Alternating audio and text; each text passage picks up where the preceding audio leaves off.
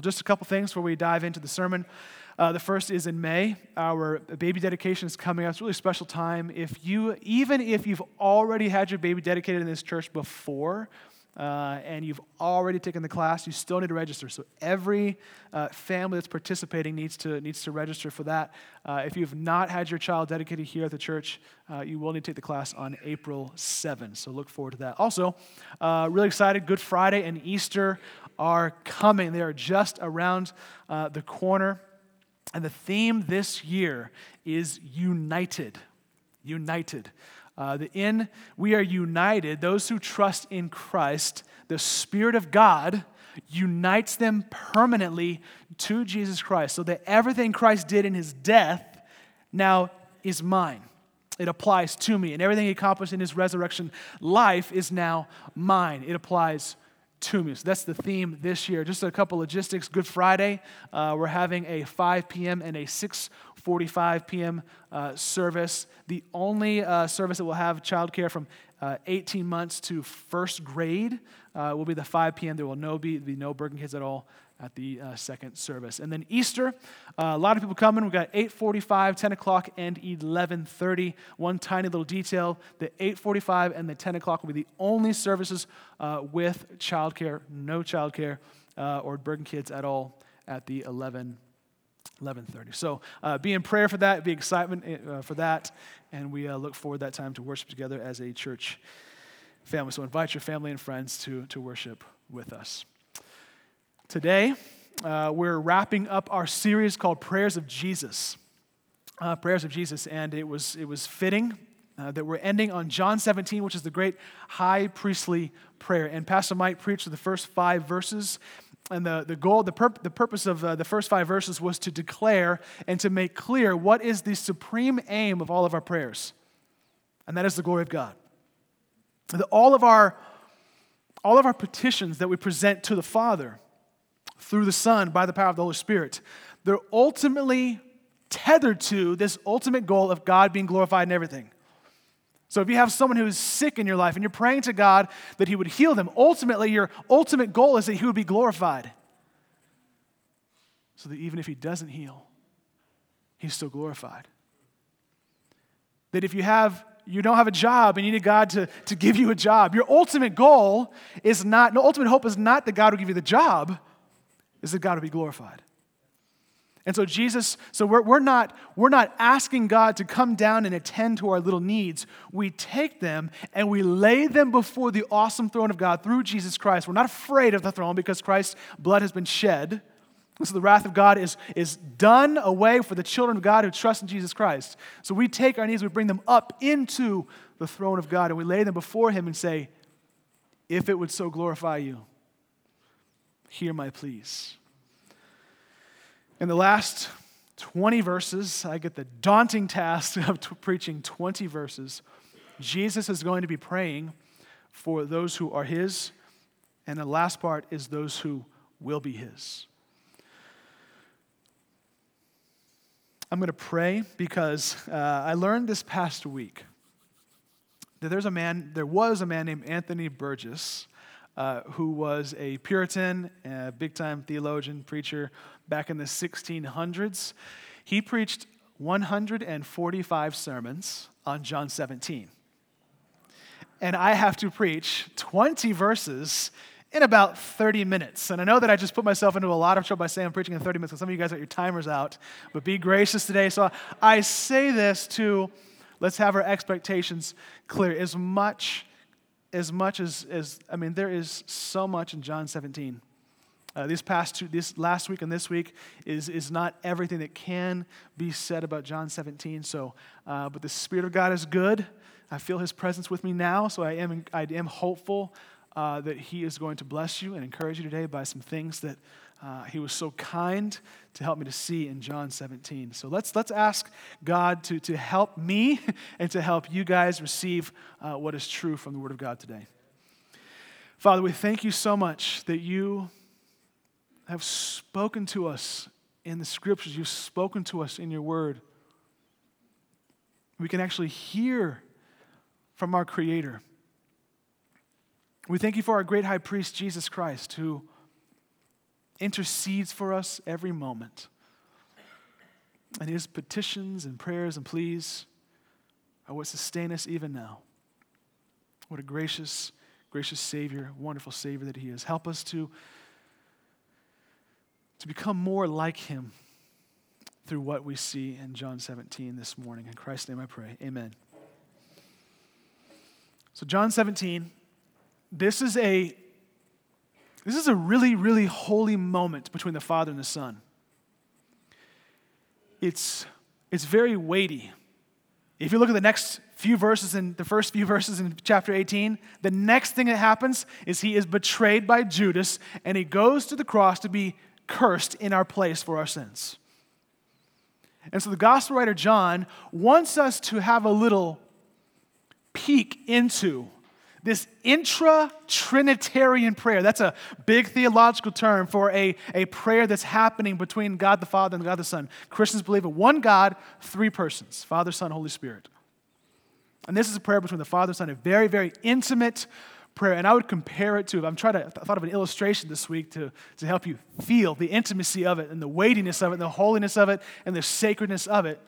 Imagine a husband and wife at uh, Newark Airport, not godforsaken LaGuardia and uh, just Newark Airport, okay? Newark Airport, the, the, husband is about to get onto the airplane and he's about to go to a war, and they, ha- they have no idea when or if he's going to return. And they are sharing possibly their last words ever. And their knees buckle and they fall to the ground and their foreheads touch and they are sobbing and they're weeping and they're sharing their last words. The last thing he says before he goes on the plane is, Take care of the kids. In, in that moment, that is a holy, sacred moment at Newark Airport. No one dares do like a peekaboo and say, Hey, what's you, what are you guys talking about? If anything, people take, they, take, they, they back up. They say, Give them some space. This is kind of what's happening between the Father and Son, but to an infinite degree. So the question I had this week was why is Jesus letting us in? If, if in the husband and wife people don't would never intrude, why is Jesus letting us intrude? And it's very simply this. He wants you to know that he's praying for you that in this moment between the Father and Son, you are actually one of the primary topics of conversation between the Father and the Son. And if there's anyone who's ever walked this earth whose prayers deserve to be heard, is Jesus's. His prayers, they have infinite merit.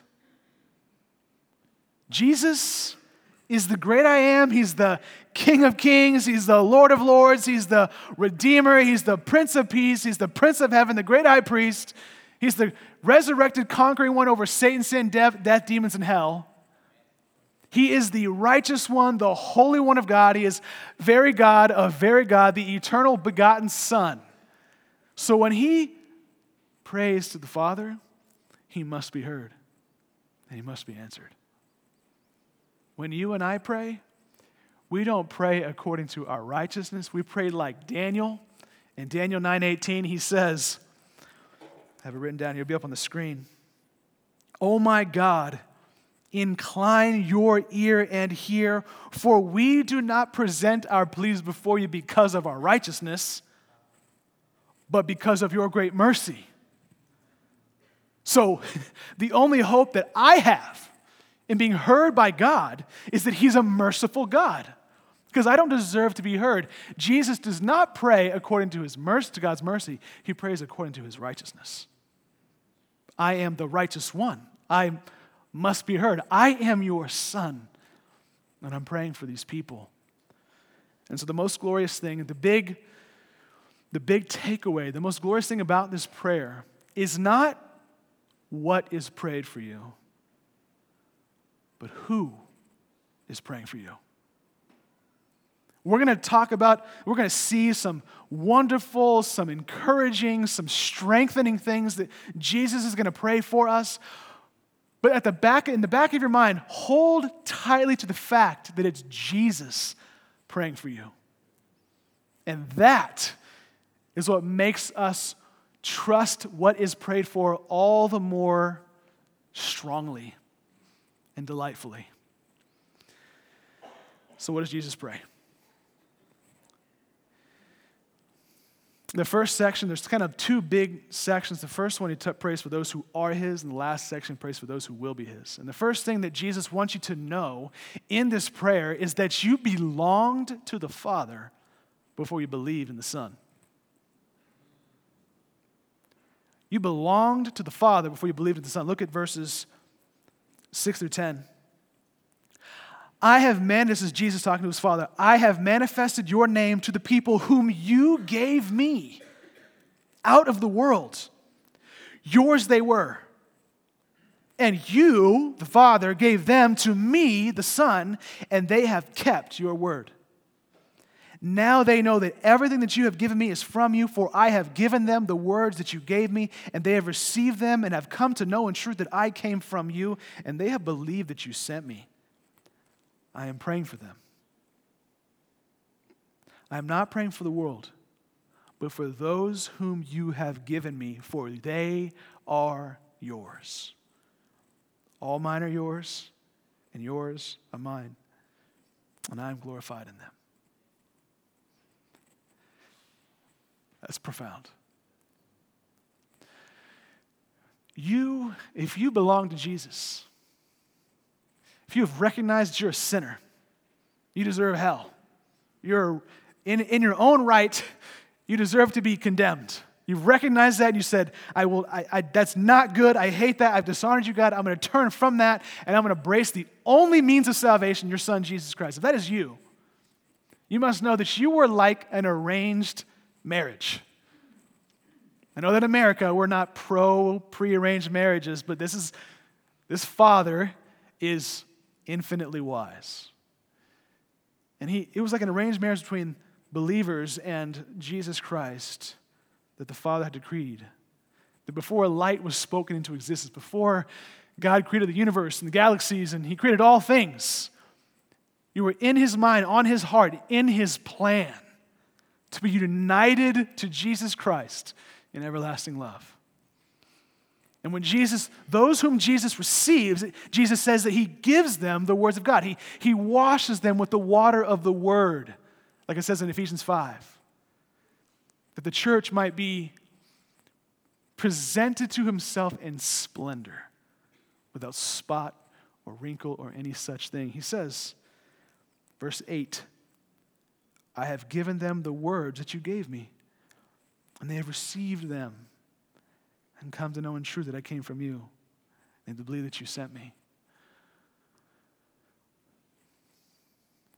How do you know if you belong to the Father?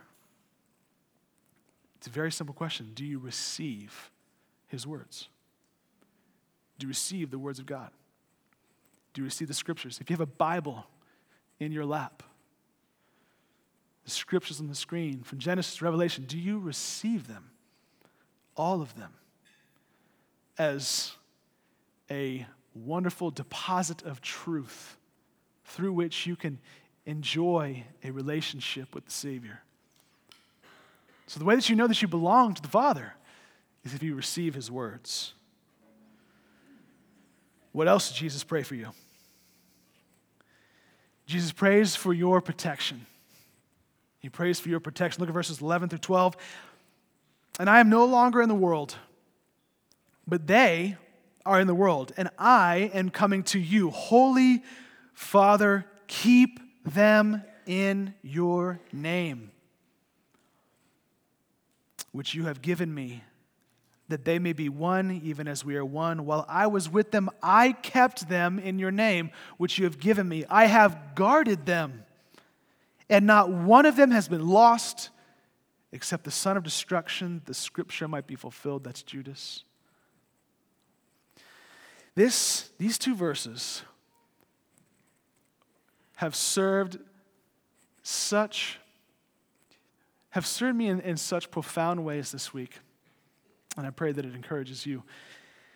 I want you to realize that according to these verses, the decisive power that sustains your faith, that sustains your faith and your faith and your faith. If you trust in Christ, if you love Christ, if He is your King, your Master, your Lord, your Savior, the decisive power sustaining, preserving, and holding it intact are the prayers of Jesus.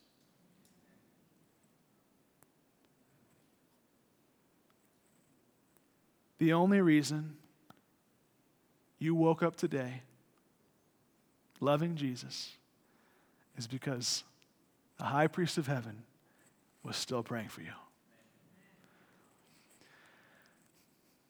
Psalm 63, verse 8, David says, My soul clings to you, your right hand upholds me. What, what keeps his, the, the fingers of his soul clinging to the Lord? It is the one who is upholding him with his right hand.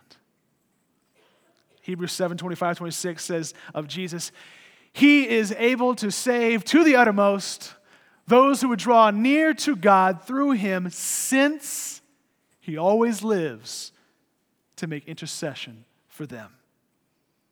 So, because Jesus is always living, when Jesus Christ resurrected from the dead, he came back with a new kind of body that no one else has ever had. It was a resurrection body, that, the kind of body that could only stand in the presence of the awesome glory of God and not be incinerated. It can never be destroyed, it can never perish, it can never rot, never grow old. Because he lives forever, his prayers can continue forever, and our faith, because of that, will continue forever. The most amazing illustration, I think the clearest illustration of this truth is in Luke 22, right before uh, Peter um, betrays Jesus and, and denies him three times. he and Jesus have a little chit chat. This is what Jesus says to Peter. He calls him Simon. Luke 22, 31, 34. Simon, Simon, behold, Satan demanded to have you, that he might sift you like wheat, verse 32, but I have prayed for you. Listen, that your faith may not fail. Why will Peter's faith not fail? Look what it says the next sentence. And when you have turned again, strengthen your brothers. He does deny him, but his faith does not utterly fail. He repents and he comes back to Jesus. His faith does not fail. Why does it not fail? Because Jesus prayed for his faith. Even if, even if Satan himself is after you, if Christ is praying for you, you are secure. The only thing that sustained and kept Peter a Christian was the fact that Jesus was praying for him. So if today, if you are here and you are loving Jesus, the only thing sustaining it are the, the invisible pillars of the petitions of the Prince of Heaven. They're these eternal, everlasting pillars upholding your faith. What does this do for the Christian? How could you ever? Be proud? How could you ever boast in your own faith? How could you, how could you ever be an arrogant Christian? If I were to ask you the question, are you a Christian? And if you were to say, mm-hmm, mm-hmm, of course I'm a Christian, mm-hmm. What kind of questions? Of course I am a Christian. That person has either forgotten or does not know that the only reason they believe in Jesus is because the prayers of Jesus were even underneath them making it happen. So the real answer should be yeah. I cannot believe that I still believe in Jesus today. I cannot believe that I want to be here today worshiping Jesus. I cannot believe that I, I used to be enslaved to that, and now I'm not. and Jesus is better. And the one who is better is also the one upholding my trust in him in the first place. It's pretty mind blowing. Now, real quick, be careful. Be careful that you don't use this as an excuse to wander off into sin. Well, if Jesus is praying for me and my faith is sustained by him and him alone, not by me, I'm just going to keep doing whatever I want. Paul says, Shall you continue in sin that grace may abound? Grace upon grace. Right? It's all grace, it's all grace. Grace will cover that, grace will cover that, grace will cover that, and grace will cover that. Right? No. How can you have died? How can you who died to sin still live in it? How can you, here's how I put that. How can you keep doing the thing willfully and blatantly if that's the very thing that held Jesus on the cross? It was my sin that held him there until it was accomplished. My sin held him there. Why? That doesn't mean, you, you that doesn't mean Christians are going to be perfect, but there is a constant war. And there is an evidence of hatred of our sin because of what it does to the Lord, how it required Jesus to be crucified for me, and it causes me to love the Savior all the more. And so, this, this, this frankly, just as a little window into my life, my most frequent prayer is this idea of protection Lord, preserve me. Just keep me. When I wake up in the morning to read my Bible and whatever, just my most frequent prayer is just, Lord, just keep me. Just preserve me. Psalm 16:1, preserve me, O God, for in you I take refuge. Keep me, keep me faithful, keep me pure, keep me true to your word, keep me good to my family, keep me good to my wife and my little girls. Just keep me, Lord. Just preserve me. What else does Jesus pray for you? Jesus prays for a new pleasure. Verse 13. But now I'm coming to you, and these things I speak in the world, that they may have my joy fulfilled in themselves. Pastor Mike talked about last week about how the true mark of a Christian is joy. And I want to press on that just a little bit more, get a little more specific. It's not just any joy, it's Jesus' joy. It's a joy that cannot be gotten within the natural realm, it comes from outside. And it's tethered to something otherworldly, it's tethered to the glory of God. What is Jesus' joy? What is his joy in? Verses 1 through 5. Glorify your Son, that the Son may glorify you. I have glorified you on earth, having accomplished all the work that you gave me to do. Glorify me in your presence with the glory that I had with you before the world began. Now, the reason why this is staggering, the reason why Jesus, this is staggering that Jesus is praying that you would have his joy, is this is like limitless joy. Because this is, if Jesus, okay, Jesus is God. So that means, that means this is almighty, sovereign power experiencing infinite joy in what is infinitely beautiful and glorious, namely God. You, it's not possible to conceive of a greater happiness. And Jesus is saying, I'm praying that they would have this. The true, the true holy hedonists are Christians. This is why when we, we see people mocking Christ or mocking the gospel or mocking God and fiddling around with, as C.S. Lewis would say, just silly things like drink and whatever. The true joy is found in Jesus, and he's praying that you would have this. Now, here's the thing it's always going to be growing. It's always going to be growing. Do you pray that God would increase your joy?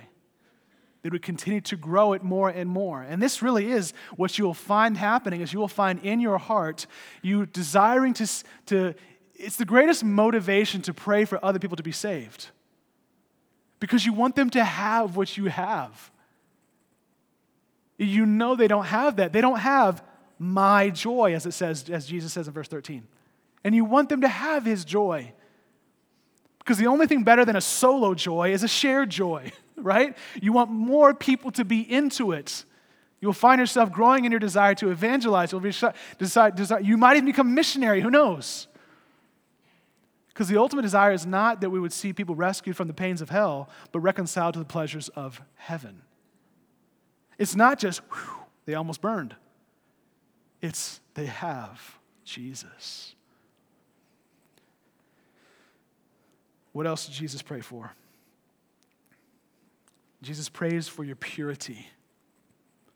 Look at verses 14 through 19. I have given them your word, and the world has hated them because they are not of the world, just as I am not of the world.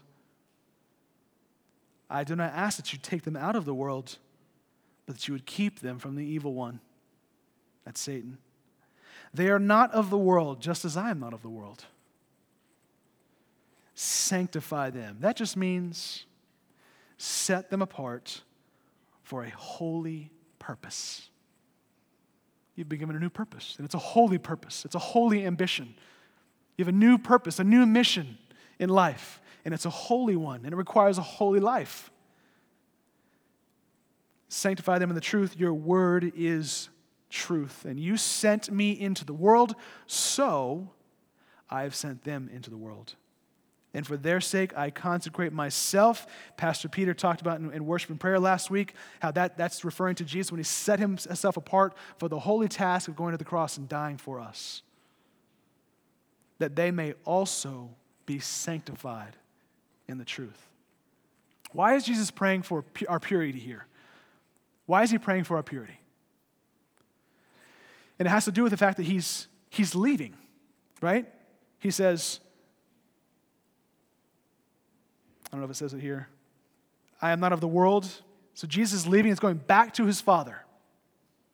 And so now he's, he's no longer on the earth to represent the Father, to represent God, to be, the, to, the, to be the image of God, to represent it to the world.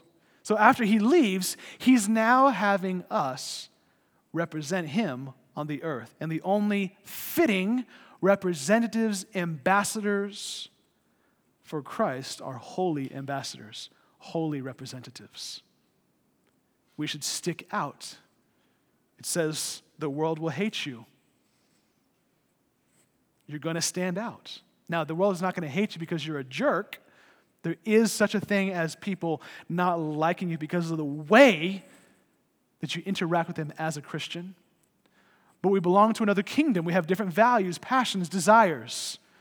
And so you're going to be totally different. So the question is do, do you look just like the world? Do you pray, Father, make me like Jesus?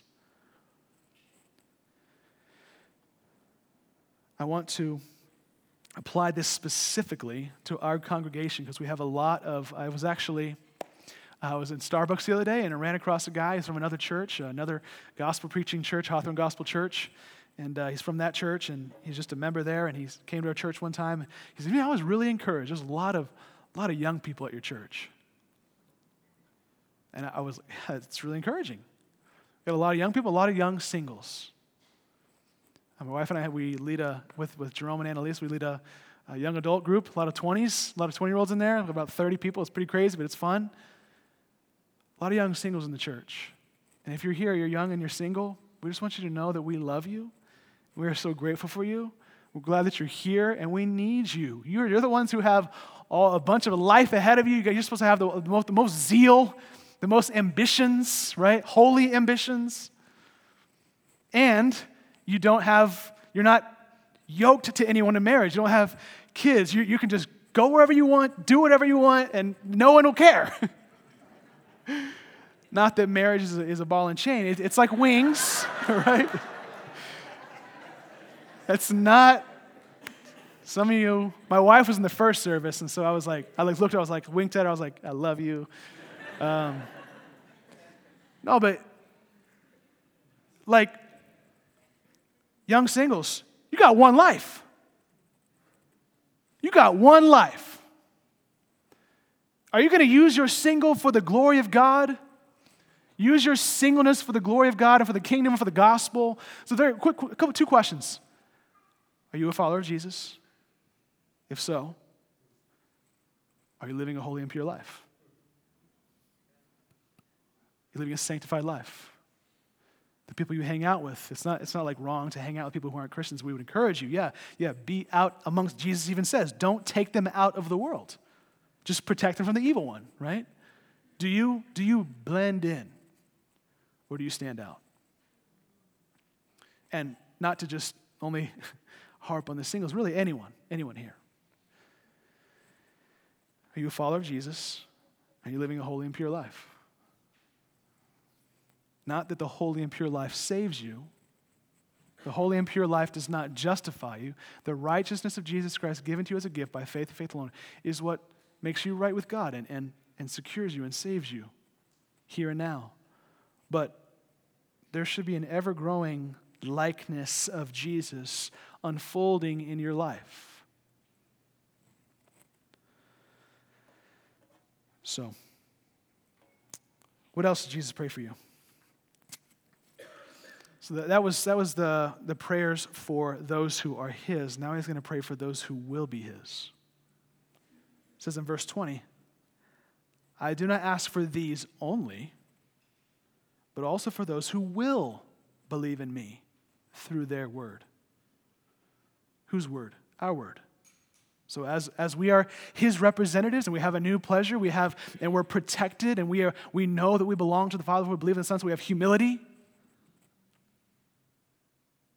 What about the people who are eventually going to be coming into the family of God through faith in Jesus? He prays for the converting power of unity. He prays for the converting power of unity, that there is a, a kind of unity amongst Christians that God intends to use in such a way that it actually draws people to Jesus. Look at verses 20 through 23. I do not ask for these only, but also for those who will believe in me through the word. Verse 21 that they may all be one, just as you, Father, are in me and I in you, that they may also be in us, so that the world may believe that you have sent me. Notice the result that they may believe that you have sent me. The glory that you have given me, I have given to them, that they may be one, even as we are one. I and them and you and me, that they, that they may become perfectly one, so that the world may know that you sent me and loved them even as you loved me. One of the primary instruments that God uses to draw people to Jesus is the profound unity and oneness, oneness amongst a local church. One of the things that deters people from Christianity is how we can split and divide over silly, superficial, peripheral things. And God's going, Christ is saying, I need them to see, I want them to see that underneath all these smaller identities that are good, things like ethnicity and things like what you do in your job and things like where, you, where you're from and where you live and how old you are and stage of life. These are all different identities that are not inherently bad. It's when they're at the bottom core of our identity that division starts to happen. And so the rock bottom identity that Jesus is praying for is the crucified Savior. And so that the world should look on the local church and see a bunch, a whole bunch of very different people. And they're like, why, why are you hanging out with that guy or that girl? And you say, why don't you come on in and find out? It's because we have a crucified Savior who died for us and rose again for us, and He is, he is our one true hope. The deeper the joy you have, with someone else, the deeper the intimacy and the unity. And there's nothing deeper than Christ. So, do you pray for unity in this church? Do you pray for other churches? Do you pray that other churches would unify? And that if there is division happening, you, that it would, they would come together and unite around Christ? Do you pray for unity amongst the elders here, amongst the pastors here, amongst the staff here? Do you pray for unity in your growth group? Do you pray for unity in your marriage?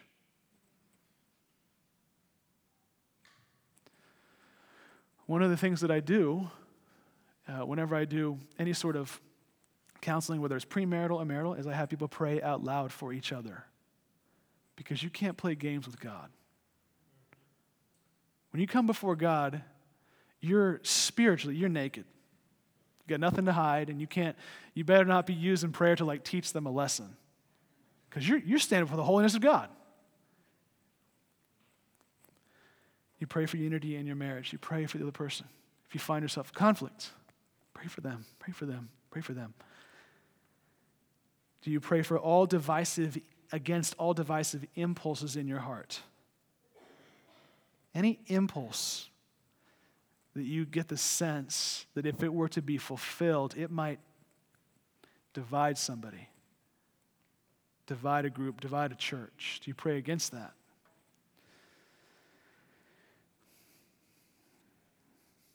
Jesus also prays, this is the last one. Here's where we'll end.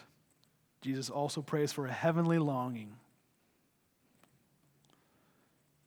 He prays that this is kind of the where all of his prayers are aiming for us. That we would ha- be with him and see him someday. Verse 24, 26. Father, I desire that they also, whom you have given me, may be with me where I am to see my glory.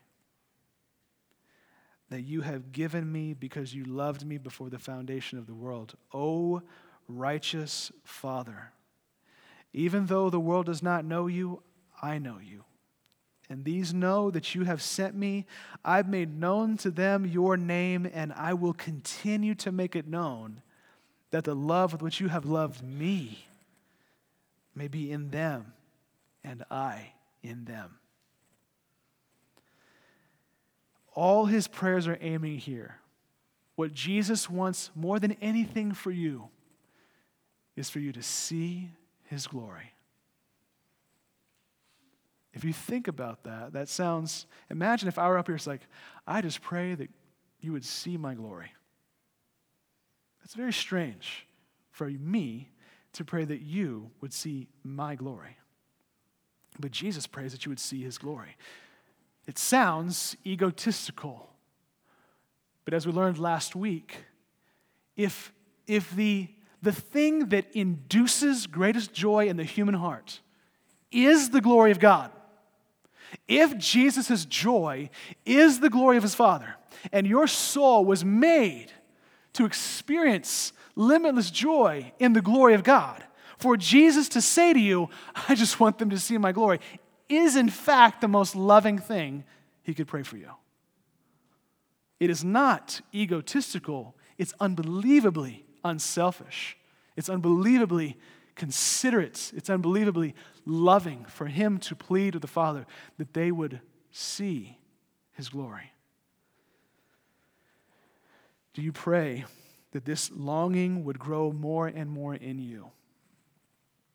That you would develop more a heavenly mindedness, that you would grow discontent, not with your present circumstances to get into another circumstance. You're, you have a holy discontentment. You're not comfortable here, you're waiting in the other kingdom. Do you pray that that would grow in you? Do you pray like Paul in Philippians 1? It's my eager expectation and hope that I will not at all be ashamed, but with, now as always with full courage, Christ will be glorified, magnified, honored in my body, whether by life or by death, for to me to live is Christ and die is gain. If I am to remain in the flesh, that means fruitful labor for me, yet which I shall choose, I cannot tell. I'm hard pressed between the two. My desire is to depart and be with Christ, for that is far better.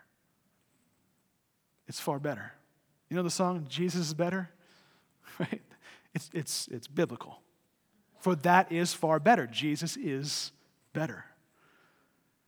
Do you pray that this desire, that, that you could say, honestly, yeah, Jesus is better? And it's going to be, I cannot wait to see him and have completely have all the dross removed from me and be purified completely, instantly, not in the sense of going to purgatory, but instantly, immediately going into the presence of Christ, all who trust in his name. And your heart is made huge to drink in more of the joy that is experienced in Christ's presence. Last thing I'm going to do, I just want to read a quote that I, I came across. Um, I just I'm finishing up a seminary class on church history, and I just finished studying the Reformation. And uh, right around the time of the Reformation in Geneva with John Calvin, his, his burning desire was to see other pastors and ministers who were passionate about the preaching of God's word and the gospel of Jesus Christ. And there was a French theologian and preacher who eventually became John, uh, John Calvin's successor. His name was Simon Goulart. I think I pronounced that correct. and he talked about, he described heaven in a book that he wrote called Christian Discourses. And you must know that the context that these, these men and women were in, they were like hundreds of people could just be wiped out in a plague. Like if you had six children, it was normal to like for like four of them to die at childbirth. I mean, it was, they were just surrounded by death, surrounded by rottenness, surrounded by filth back in the 16th, excuse me, 16th century. And so, you know, in, in our culture, we, we do, we are zealous to protect ourselves from death, to never see it, never experience, not, don't think about it. You'll find that actually, it may seem strange that meditating on death, if you're a believer in Christ, actually creates in you a heavenly longing. So I'm just going to read this quote. It's lengthy, but it's not complicated. It's not like super sophisticated. It's just his meditation on heaven. And I, w- I was so overwhelmed by it that I just, I just have to read it. Uh, and then we'll, we'll close.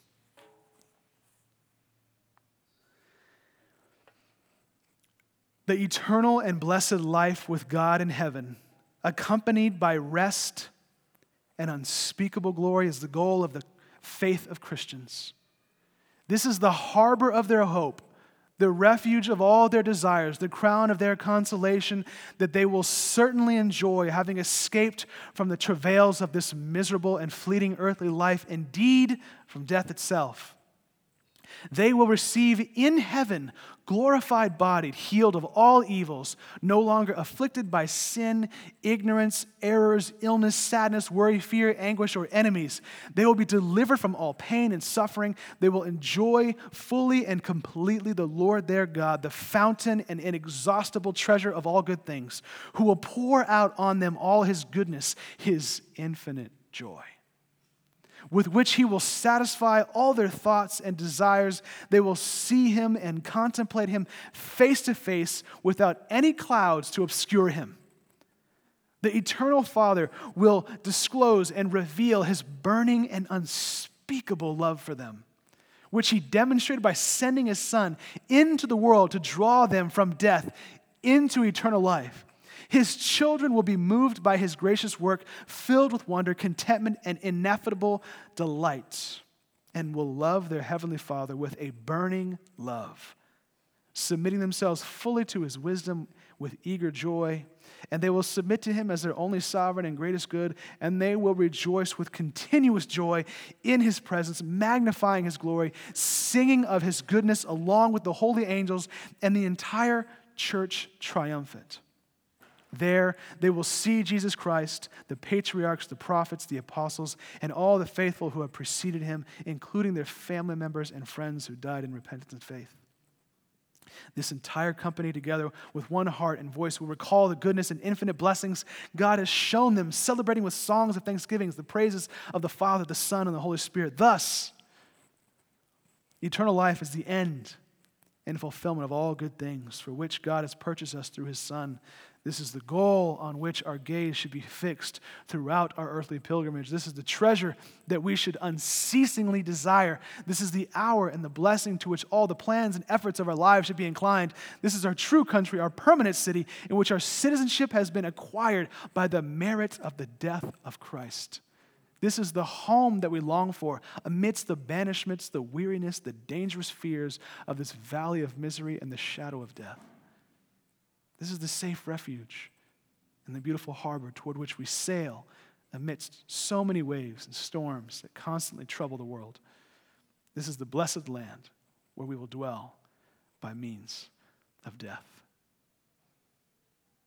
And Jesus is praying that you would have that, and his prayers will be answered. Let's pray. Our Father in heaven, thank you for this prayer that you prayed with your Son. Jesus Christ, we are so grateful, so grateful and humbled to know that you are constantly interceding for those who trust in you today. And that creates security and confidence and hope in us. Help us to feel that and rest in that as we continue in song. In Christ's precious name I pray. Amen. So every week we, almost every week, we take the Lord's Supper. Um, maybe as you come to the table this morning, take the crackers and the juice representing his broken body and shed blood. Maybe you just think about this, this longing uh, for heaven that we have, and that Christ prayed that you would have that. And that by means of his broken body and shed blood, and by means of trusting in that and that alone, it is secured for those who believe in him.